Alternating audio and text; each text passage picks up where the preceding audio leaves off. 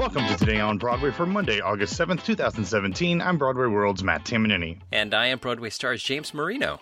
James, we had two episodes come out over the weekend. First, a kind of summer update with uh, Natalie Nowak over on On My Way to a BFA. And then yesterday, you had a, uh, a little more discussion based episode of This Week on Broadway, since it's kind of that lull in the season where you've got some things that have opened, but things are kind of waiting to open in the fall. So you've got things running, but not a ton opening. So you guys talked about some different things with Peter Filichia and Jena Tesse Fox over the weekend. Yeah, as you mentioned, uh, we really only uh, reviewed a handful of shows. I think um, a, a Midsummer Night's Dream uh, we talked about. Um, I don't even remember what the other ones were, but uh, but we did talk about. Um, you know the, uh, the state of theater in general and uh, some news items and things like that. So uh, it was it was a different type of this week on Broadway, but uh, always exciting to get together and, and talk about theater with uh, Jenna and uh, with Peter. Yeah, absolutely. There is a little bit of stuff that happened over the weekend that I wanted to mention before we get into the rest of the show. First, Broadway had two different types of goodbyes uh, on yesterday uh, on Sunday. The first was that Broadway bid farewell to Indecent, the show that was originally going to close earlier in the summer, then got a reprieve by Daryl Roth and her other producers, and did finally wrap up its Broadway run yesterday. However, that is not the end of the road for Indecent because, as we reported last week, the show will be preserved, it was preserved last week, and it will eventually make its way to Broadway HD in January. So that's really exciting. And then the other goodbye was uh, over at Kinky Boots. They said farewell to Panic at the Disco frontman Brendon Urie, who had been playing Charlie Price for a good portion of the summer. Not only has he kind of brought some public attention to that show. He has also brought an incredible amount of box office power to it as well. So much so that I think a lot of people who were anticipating that it might close sometime between now and January are starting to rethink that, James. We know that original stars Billy Porter and Stark Sands will be rejoining the show in September. So whether that was originally meant to uh, round out the show's run in January, or if it will now continue the run because of the strength of the box office in recent weeks. Who knows? But uh, Brendon Urie's appearance in the show has definitely rejuvenated Kinky Boots a little bit for a lot of people across the Broadway community. That's uh, that's uh, some good producing that they're doing over there at Kinky Boots. Absolutely. All right. Um, so tell us why why are we here a little bit late this morning? Well, the reason that we are releasing this episode a little bit later than normal is because today at 8:30 a.m., the producers of The Band's Visit announced the show's complete and final casting. Joining the previously announced Katrina Lenk, Tony Shalhoub, John Cariani, Ariel Satchel, and more will be Etai Benson as Papi, and Adam Kantor as telephone guy, which is pretty exciting. Performances for the band's visit on Broadway begin on Saturday, October 7th, 2017, with an official opening on Thursday, November 9th of this year. Tickets are on sale now. James, I don't remember. Did you see the show at the Atlantic? I didn't. Uh, and okay. so these new folks that are joining, are they part of the previous cast or are they new? I believe Adam Kantor is new. Someone can correct me if I'm wrong. We just got this this morning, so I haven't uh, looked into it a lot. But um, uh, Adam Kantor, uh, I believe, was not a part of the show, but uh, uh, I could be wrong. But I think he's a new one. All right. Uh, next up, San Francisco Theater illegally edits The Last Days of Judas Iscariot. Yeah, this one's been a story that's been picking up a lot of steam lately, and it's it's had a very uh, definitive ending. But this is it's kind of weird. Our friend Howard Sherman did some great reporting on this one. So apparently, the Shelton Theater in San Francisco, which has been around for about 25 years, was doing a production of Stephen Adly Guirgis' The Last Days of Judas Iscariot. But the director decided that he wanted to make some changes to the show. So instead of asking the author's permission through the publishing company, director Richard uh, Cicerone, I might be pronouncing that incorrectly, I couldn't find any pronunciations, but he simply put a, a program note in there that said, quote, For me, a play is a living document that should transform from production to production. It is something the author bestows upon the public as a gift to be shared, and theater remains the greatest interpretive art the human race has developed. He continues, quote, The play may not be what the author intended in his original vision, but as a work of art, I believe it is our duty to interpret and not simply repeat, to participate, not just transmit, and by doing so become a collaborator in the work. The production's uh, edit took what is normally a two hour play and shrunk it down to just an hour and 20 minutes. Obviously, that's a fairly egregious violation of copyright laws. However, upon hearing about this, Mr. Guirgis decided not to immediately shut down the performance, which would be his right. Um, he's done this a, a, number of times, actually, when. Uh, different theater companies have taken liberties with one of his works. He's tried to work with them to get them corrected in order to not you know, be too punitive to small theater companies or especially the actors who had nothing to do with the edits taking work away from them.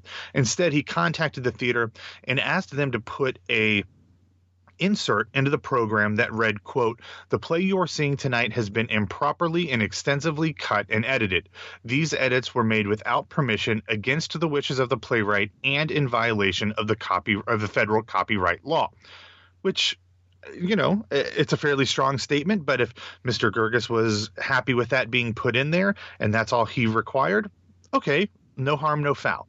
However, what they did was is they put that in there and then stamped a large warning in like a red stencil over top of it. And Mr. Guirgis said that he kind of thought that made it look like a a, a meta joke or some sort of uh, way to make a, a, comment on the play, like it was part of a prop. So he tried to get back in touch with the theater company and, and had them remove that. However, apparently the the theater company went radio silent for a while. Mr. Guirgis then took to Facebook to try to get in touch with them, and they eventually finally did. Some back and forth between the director and the, the producer, Matt Shelton, who the theater is named after, finally went back and forth. However, Mr. Guirgis was not satisfied with the with the steps that they took, and he did have the production shut down over the weekend. He then made one final statement saying, quote, I have no hard feelings, neither does he. The show has been closed and we move forward with respect. No enemies, no bad guys, shit happens. We are all theater people here. Many freaks, but one tribe. Room to grow, room to learn, room to forgive. If you're in San, if you're in San Fran, support the Shelton Theater. The fight's over, so no need to choose sides. Forgive them, forgive me. Thank you, uh, James. I feel like you know we've in the year and a half that we've been doing today on Broadway, we've had a number of these things, and I just it shocks me that professional theaters, large or small, especially those that have been around for 25 years, continue to do this and think that there's not going to be repercussions, uh, and and they just do it. I, I don't know. I just it, it just surprises me that we continue to have these type of big, uh, you know, these big stories every few months. Yeah, I mean that that that quote that you read is shocking. The play may not be what the author intended. he, it, the director said that. Oh, well, published it. Write your own play then. That's a very. I mean, I mean, he kind of did when you shorten it from two hours to eighty minutes. You kind of did write your own play. No, he he he took somebody else's. He, you know, yeah. he copied off his classmates' homework, but didn't finish the assignment. You know. Yeah. yeah. I, I, I, um, Stephen Guirgis is a much better human being than I am. That's all I can say. Truth. I, I would have pulled out nuclear weapons and anyway. All right. So uh, the New York Times releases the official and rejected Frozen posters. I loved this thing this was so good, James. Um, uh, Erik Piepenburg, who unfortunately is going to be leaving the New York Times here shortly, did an article where he went through all of the artwork for the upcoming Broadway production of Frozen and showed what the official poster is going to be, and then also gave us some insight into some posters that were created and then rejected. He talked with Ollie Moss, who is uh, he, he's the an artist who worked with Serino Coyne, who is the advertising agency for Frozen. We'll have a link to this in the show notes, but he's got all of these different posters. I'm, I'm scrolling through them here, James. They're great. There's one um, that they it how they did it was they showed the poster and then they explained what they liked about it, what they didn't like about it, and why it was ultimately rejected. You've got everything from not enough personality to too creepy, which I think is funny. Um, one that's too safe. They have one that they said was too playful that looked very much like um, uh, an ad for the first season of Fargo, uh, which was kind of like an ugly sweater for Frozen. But it's really cool. I mean, it, it shows you that this is not just like, hey, let's let's get together on Photoshop and see what we can make. These they put a lot of thought into this, a lot of creativity goes into it, and I really loved a lot of the art that they create uh, that they came up with. But I think the one they went with was probably the right one. Yeah, I agree. I agree exactly with you on this. Um, and as far as uh, the show itself, it seems like they're not just doing a direct print from the movie to the stage. Well, uh, yeah, that's what Tommy uh, Tommy Schumacher said in a video that was released, uh, I think last week. Um, that the show or the movie, as it was created, he thought would make a great Broadway musical, and they started working on it right away. That's why the turnaround was so quick. But he also said that it couldn't translate exactly because of how it was made on the film. So there's they're like tripling the number of songs from the movie to the stage production. And James, it opens in like a week or begins previews in about a week and a half. So I'm really excited to see. Obviously, um, our friend Patty is is one of the stars. So, but I'm really excited to see what they come up with because, uh, you know. The, the, the the Disney musicals have been all over the board in terms of how they've approached the existing material. So I'm excited to see what director Michael Grandage does with this and and how closely it it sticks to the movie and how far it veers off into its own creative way. All right. Uh, next up, we're going to talk a little bit about uh, the Great Comet, but these are people that are doing think pieces about yeah. what has what has happened at the Great Comet. Well, well, here's the thing, James. I don't want to talk about these. I just can't stomach it. But I wanted to, since we've talked about it so much, I wanted to pass on these articles. The first is from uh, Lee Seymour and Forbes, which you know, has some good points. That it's Forbes. They obviously take a little bit more of the financial um, perspective on this. It gets a little wonky at the end, and I'm, I'm not sure I agree with it 100%. But the other one that I really actually enjoyed is from Diep Tran from American Theater, that really kind of looks at the internet outrage that sprung up around this. Uh, again, I don't want to get into them too deep, but we'll have links in the show notes. And I'm kind of on Great Comet burnout mode right now. Um, because there's a lot of anger that's still simmering there. And we've got enough anger going on right now and i just don't know that i can do it anymore. But if you want to read up on these we'll have the links in the show notes especially the one from american theater is is really really strong.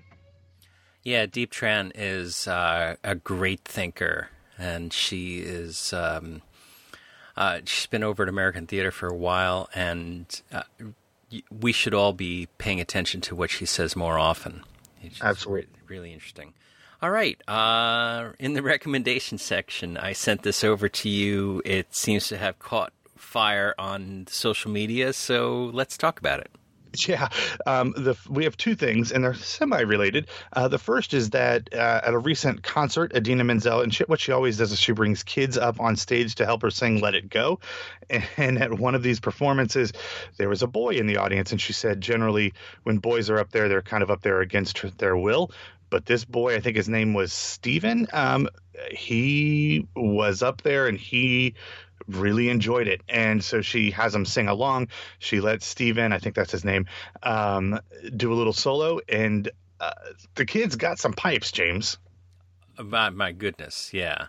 And not only pipes, but um, interpretation. yeah, he this I, I, don't think that this was his first time performing at all, yeah. and especially not performing that song. Yeah, it seems he's got a little history. And then uh, what's up with Chrissy?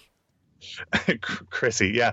Um, sticking with the with the Wicked connection here, Kristin Chenoweth, as you probably know, um, oftentimes in concert she sings the song "For Good" from Wicked, and which is obviously she originally sang with Idina, and she always brings up whether it's a celebrity or just an audience member to sing. There's been videos for years of her doing this, from the Hollywood Bowl to, you know, um, one of my favorites, Anna Kendrick or whatever. So she hosted the Television Critics Association Awards over the weekend, and here's the bad part about it: they're not aired on television and they're not filmed However, there was a video of her singing for good with recent Emmy winner Sterling K. Brown, who won his Emmy for The People vs. O.J. Simpson and is now one of the stars of NBC's uh, This Is Us.